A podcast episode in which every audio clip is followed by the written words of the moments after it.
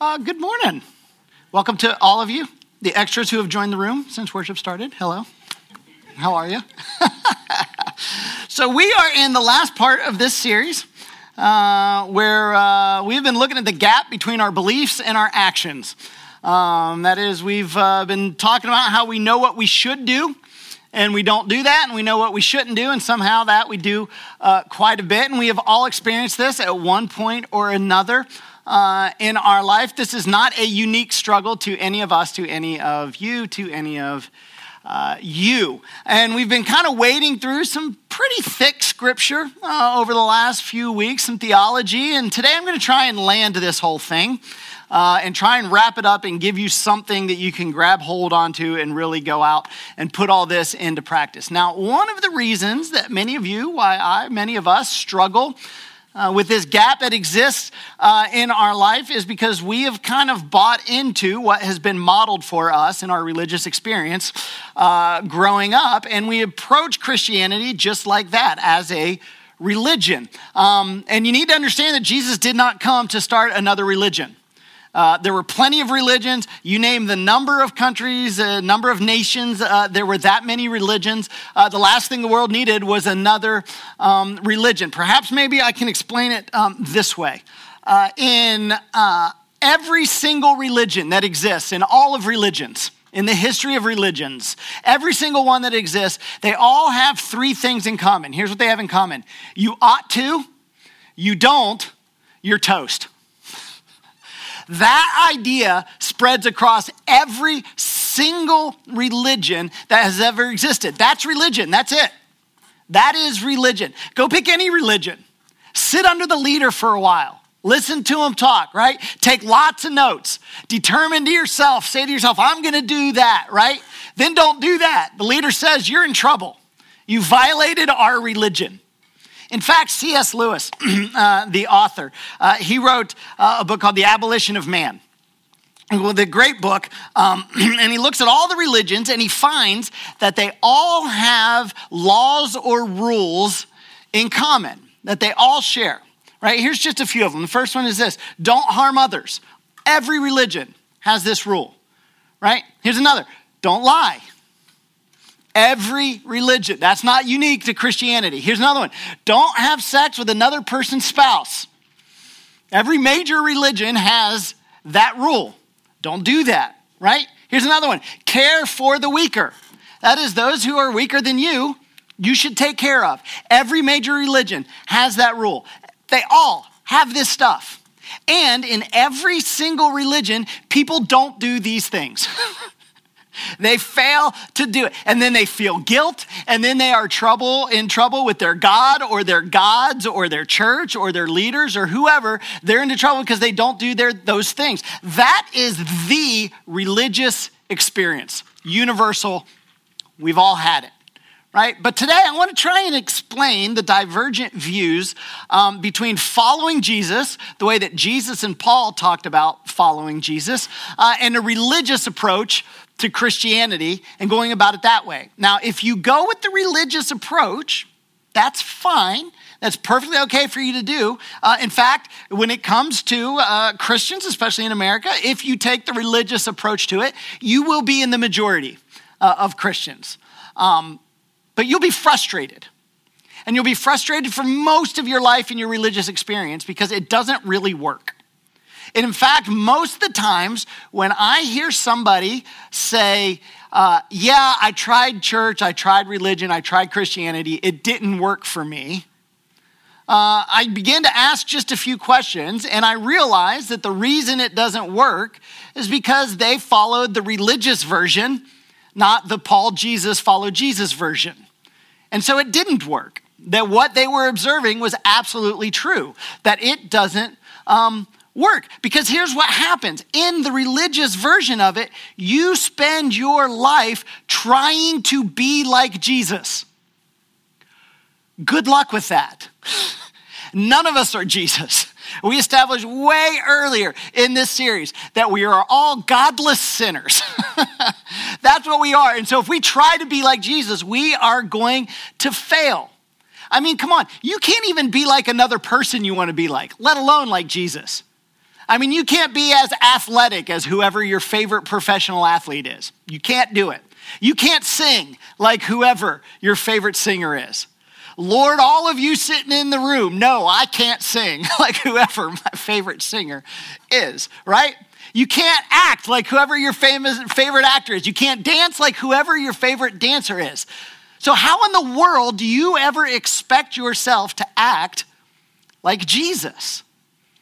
You can't. You'll just be frustrated. But I have some good news for you. Uh, because if just in and of itself, with the whole religious experience, with that being religion, that'd be very uh, demoralizing. But God did not send Jesus into the world to be a model for you to live up to because you can't. And so Jesus came to give his life up for you, but not only for you, but to give his life that you can't mimic, to give that life to you. And that's an important distinction, right? He, he did that. And until that becomes our approach, that I'm not trying to live my life like Jesus, I'm trying to allow Jesus to live his life through me. Until we do that, um, we're just going to be a Christian who acts like all of the other religious people who are trying to follow certain rules and we can't and we fail. Right? But you all already know that. You're smart people. You've had life experience. You know that this is the case, right? Now, Paul, who gave us this insight, right, uh, gives us a snapshot of what his experience is. And we every week we've looked at this verse uh, to see what his struggle is, what our struggle is. Here, how he said it: I do not understand what I do. For what I want to do, I do not do, but what I hate, I do. Now, this is not the experience in the writings of a pagan, of some reprobate, of some horrible, horrible person who isn't even trying. So, this is the experience of a religious person who is saying, I know what I ought to do, I don't do it, and I feel guilty all the time. I know what I ought to do, I don't do it, I feel guilty all the time. I know what I ought to do, I don't do it. I feel guilty all the time. That is the religious experience. Then, unfortunately, the church came along and said, Hey, we're going to give you more rules to go along with all the other rules that you already can't keep up with. So then, once you break all the rules that are already there, then you can do penance or you can say several of these types of prayers. Uh, you can pay back God by suffering or giving up things. Uh, anytime you, anytime you fall short, we'll give you things to do to make it up to God. So the whole church in general, the big church, took this swing way towards religion because that's what religion does. And Paul says, Listen, I understand the frustration. He keeps going, he says, If I do what I do not want to do, and here's going to be our jumping off point for today, I agree that the law, pause, pick a law, any law. He's talking about the Jewish law here, but it can be any law. Pick it. I agree that the law is good. In other words, I'm not saying the rules are bad, is Paul's position. I am saying I can't keep them. And there's a distinction there. He's saying, I, I, think everybody should put other people first. I just don't do that very well. I, I don't think that we should lust after other people's spouses, but sometimes I do that. Right? I, I don't think I should be stingy. I think I should be generous, but sometimes I have problems doing that. I know the law, I think the law is good, I just don't keep it very well. Welcome to religion. That's the experience. And so Paul talks about kind of this relationship with the law. And while he's talking about the Jewish law, um, this applies to every religion. It applies to your own law. You have personal laws. You may not, they may not be official. You may not have them written down. You may not even realize you do them. But you have things that dictate the way you think you should live your life. And you don't even keep your own laws that you set, that you decided on. So Paul writes about it and he tries uh, his best to differentiate the differences between following Jesus and living under the law. And he tells us that as long as we are approaching Christianity from the viewpoint of trying to keep all of the laws, you will never experience the Christian life the way it was meant to be experienced. So then he says stuff like this For what the law was powerless to do, because it was weakened by the sinful nature, God did. Do you know what the law is good for? The law is very good for something. You know what it is?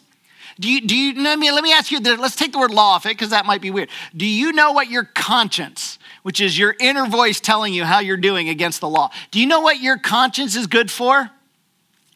The law and your conscience are good for your bad, your bad, fail, fail, fail, fail. That is what the law and your conscience are good for. I had a good weekend.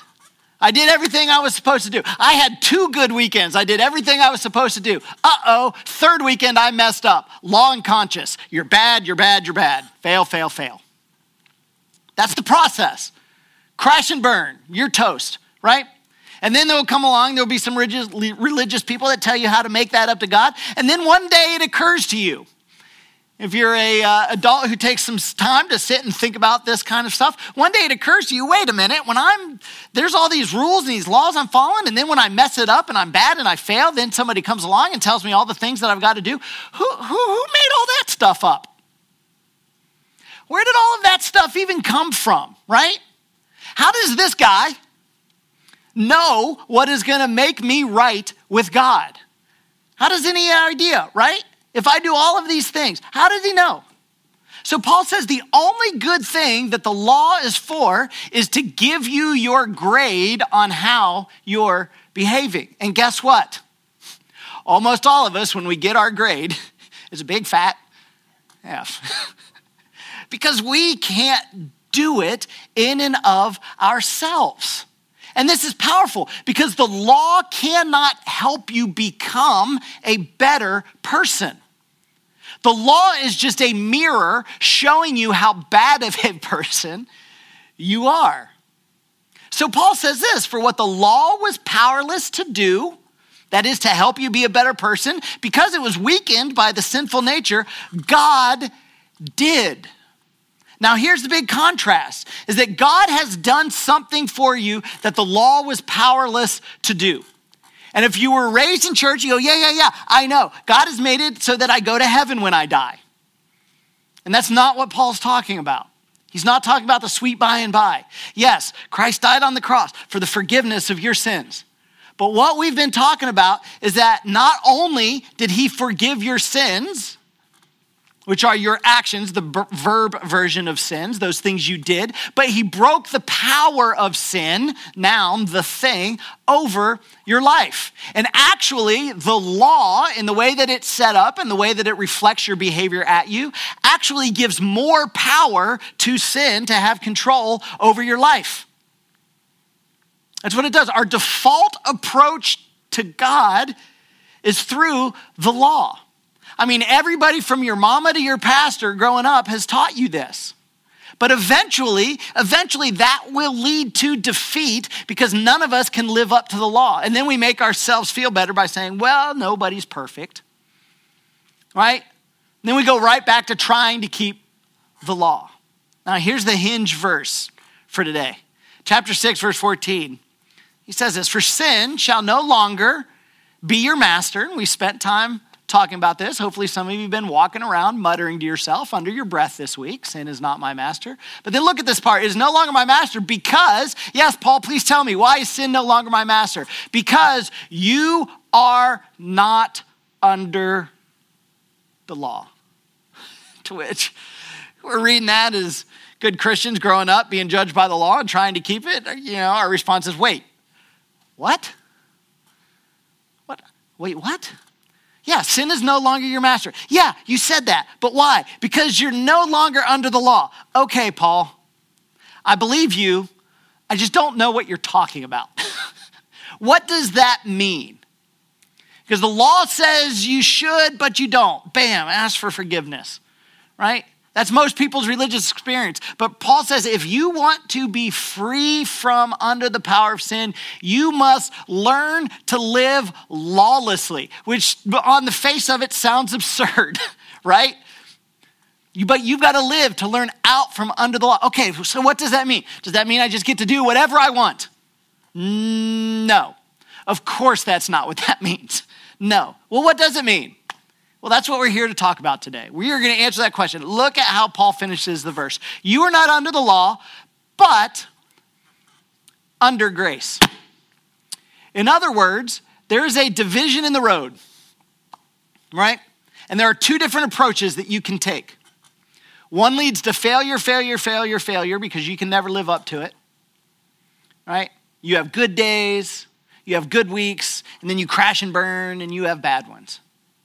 Then, when you get older, you stop struggling with some things. Here, here's where it can get tricky for us because there's things that you struggle with in your life. Then, when you get older, you stop struggling with them, right? And you think, I'm getting better. I'm getting better. I don't struggle with that thing that I used to struggle with. And the answer is, eh, yeah, you're not really getting better. You're just now struggling with different things. each stage of life, each level of maturity, each environment you find yourself in presents you with different struggles. And so when you're no longer in an area where the struggle you were struggling with is a temptation to you or something that you deal with, it doesn't necessarily mean you've progressed or gotten better. It just means you're not around that thing anymore. And now there's new things that you're struggling with. And so the struggle is still there right? And Paul says there's a better way, but you're going to have to abandon the way of the law and understand the way of grace. Here's how Jesus talked about this idea. And John, he says this He says, I am the vine, you are the branches. If you remain or abide in me and I in you, you will bear much fruit. But apart from me, you can do nothing. Now, what does that say about the Ten Commandments, Jesus' little statement there? Well, uh, yeah. What, what, does that say about uh, here are four things you need to do in order to fill in the blank.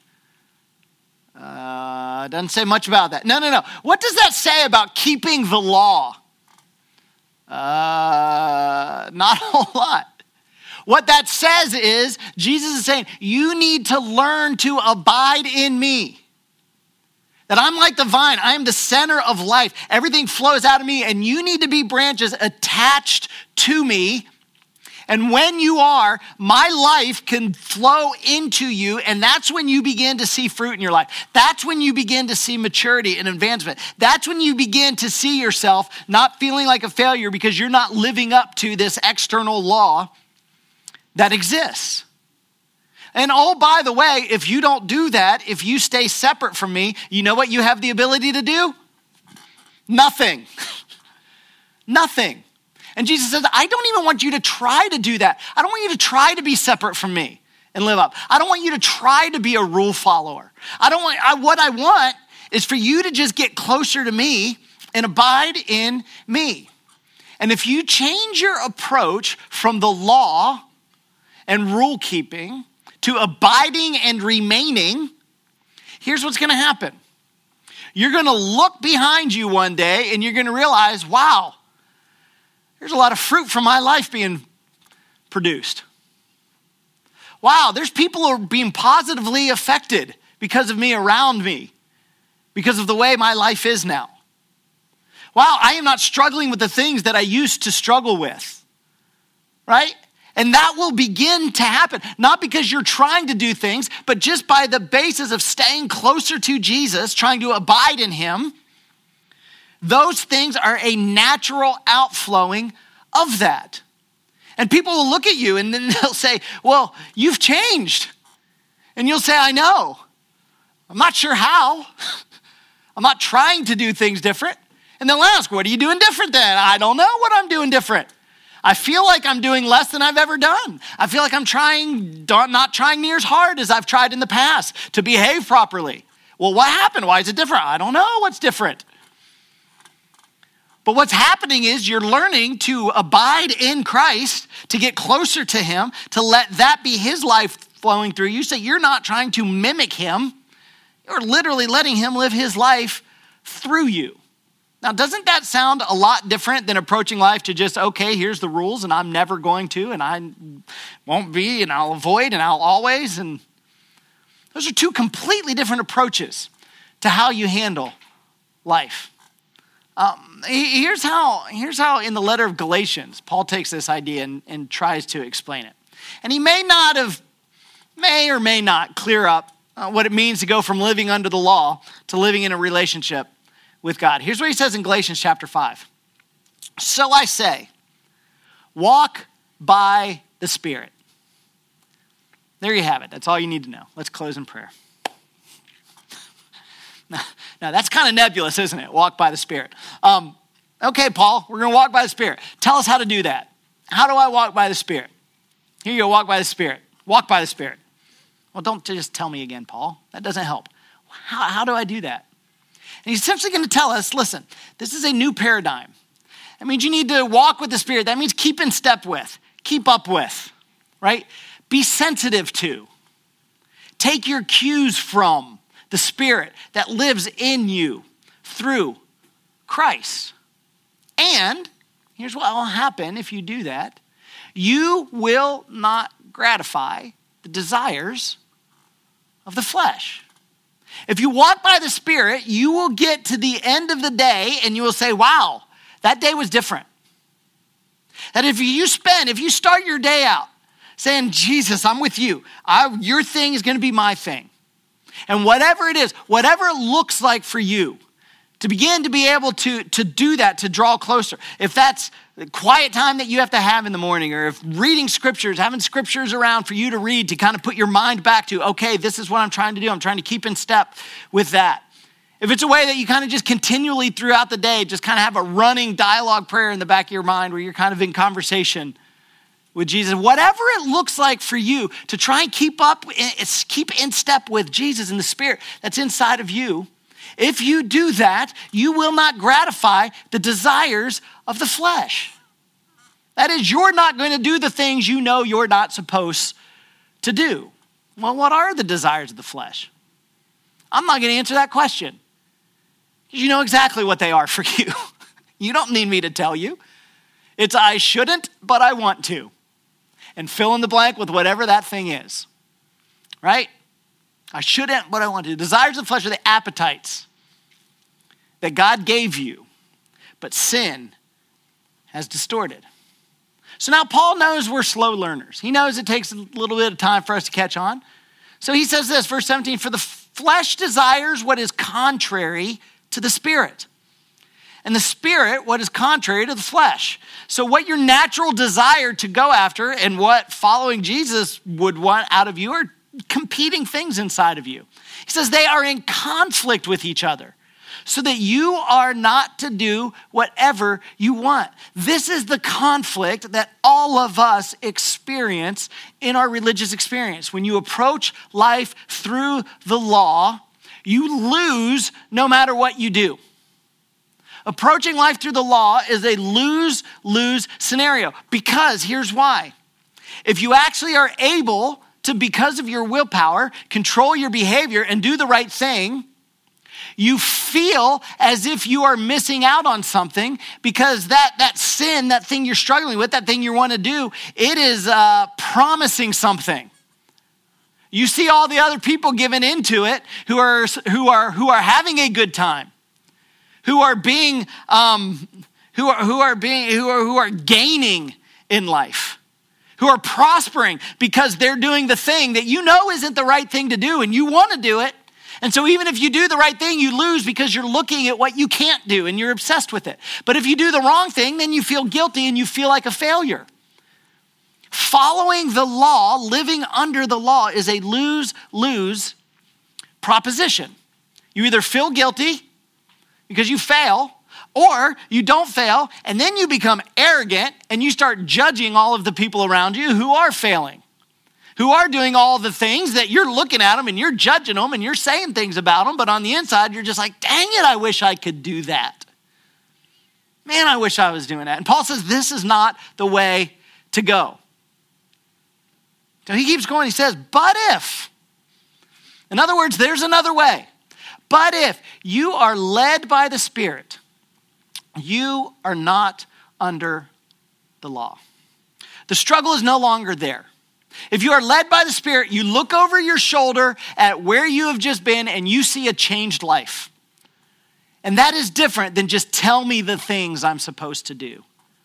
He keeps going, he says, the acts of the flesh or the sinful nature are obvious, and they're so obvious we're going to skip them. But the fruit of the Spirit is, and then he gives us the contrast to what this is. There's acts of the flesh, there's fruits of the Spirit. There's, there's what you go after if you just give in to breaking the law and doing what you shouldn't do. And then there's what comes out of your life if you are keeping in step with the Spirit, if you're being a follower of Jesus.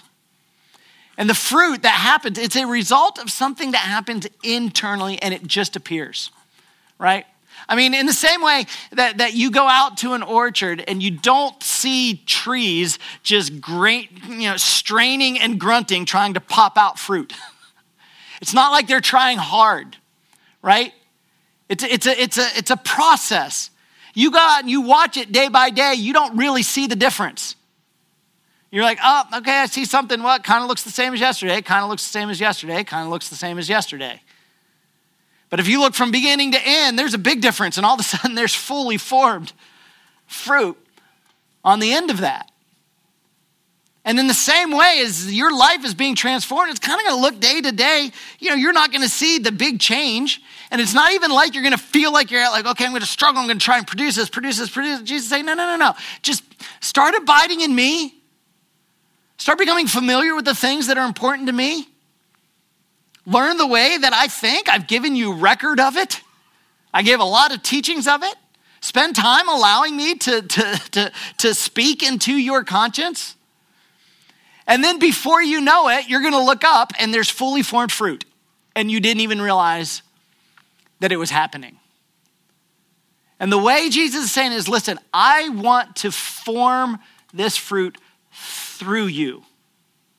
I don't want you to try and form it on your own because you can't.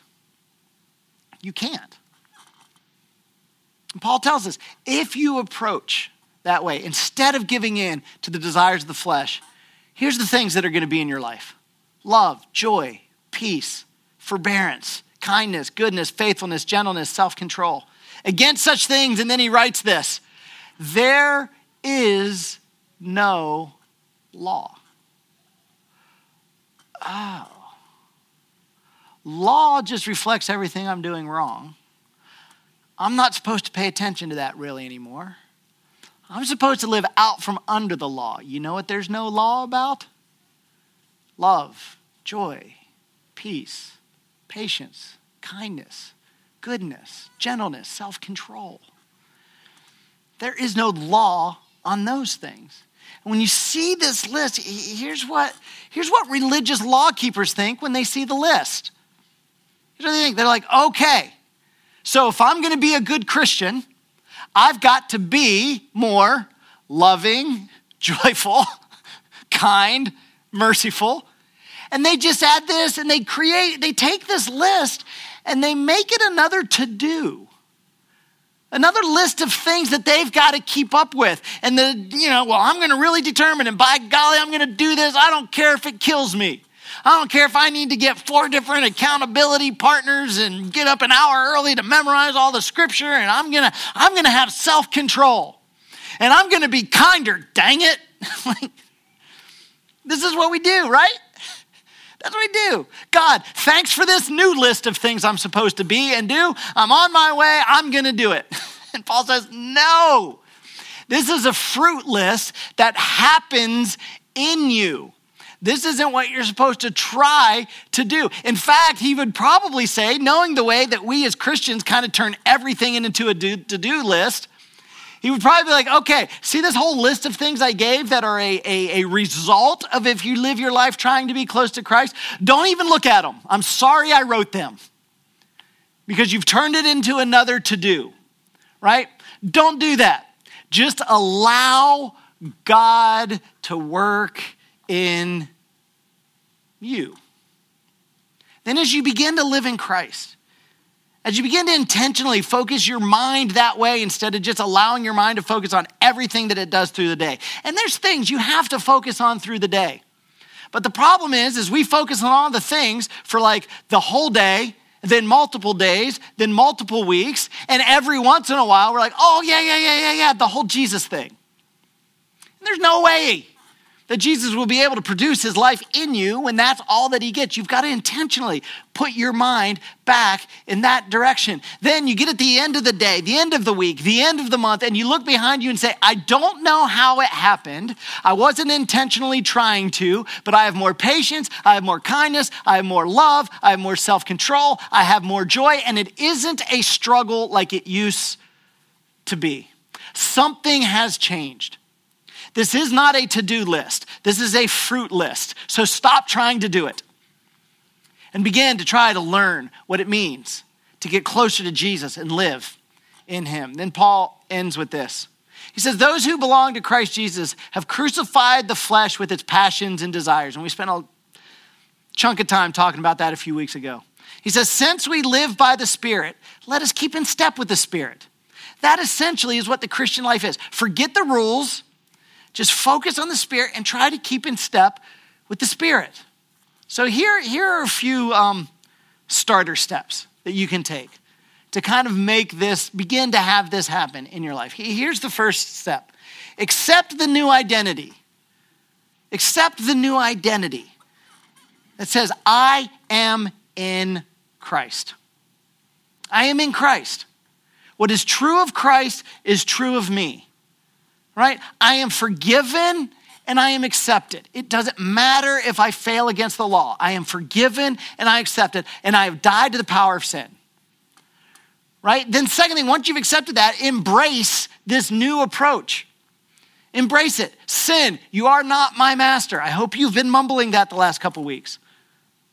But you've got to get to the point where you say, I'm going to stop trying to behave correctly I'm going to start to be in relationship with God and start to listen to His Spirit, which is weird sounding. Is it spooky? Is there a voice I'm listening for? Uh, I've never heard a voice. I never want to hear a voice. If I had a voice, I would freak out and be done with all of it, probably, right?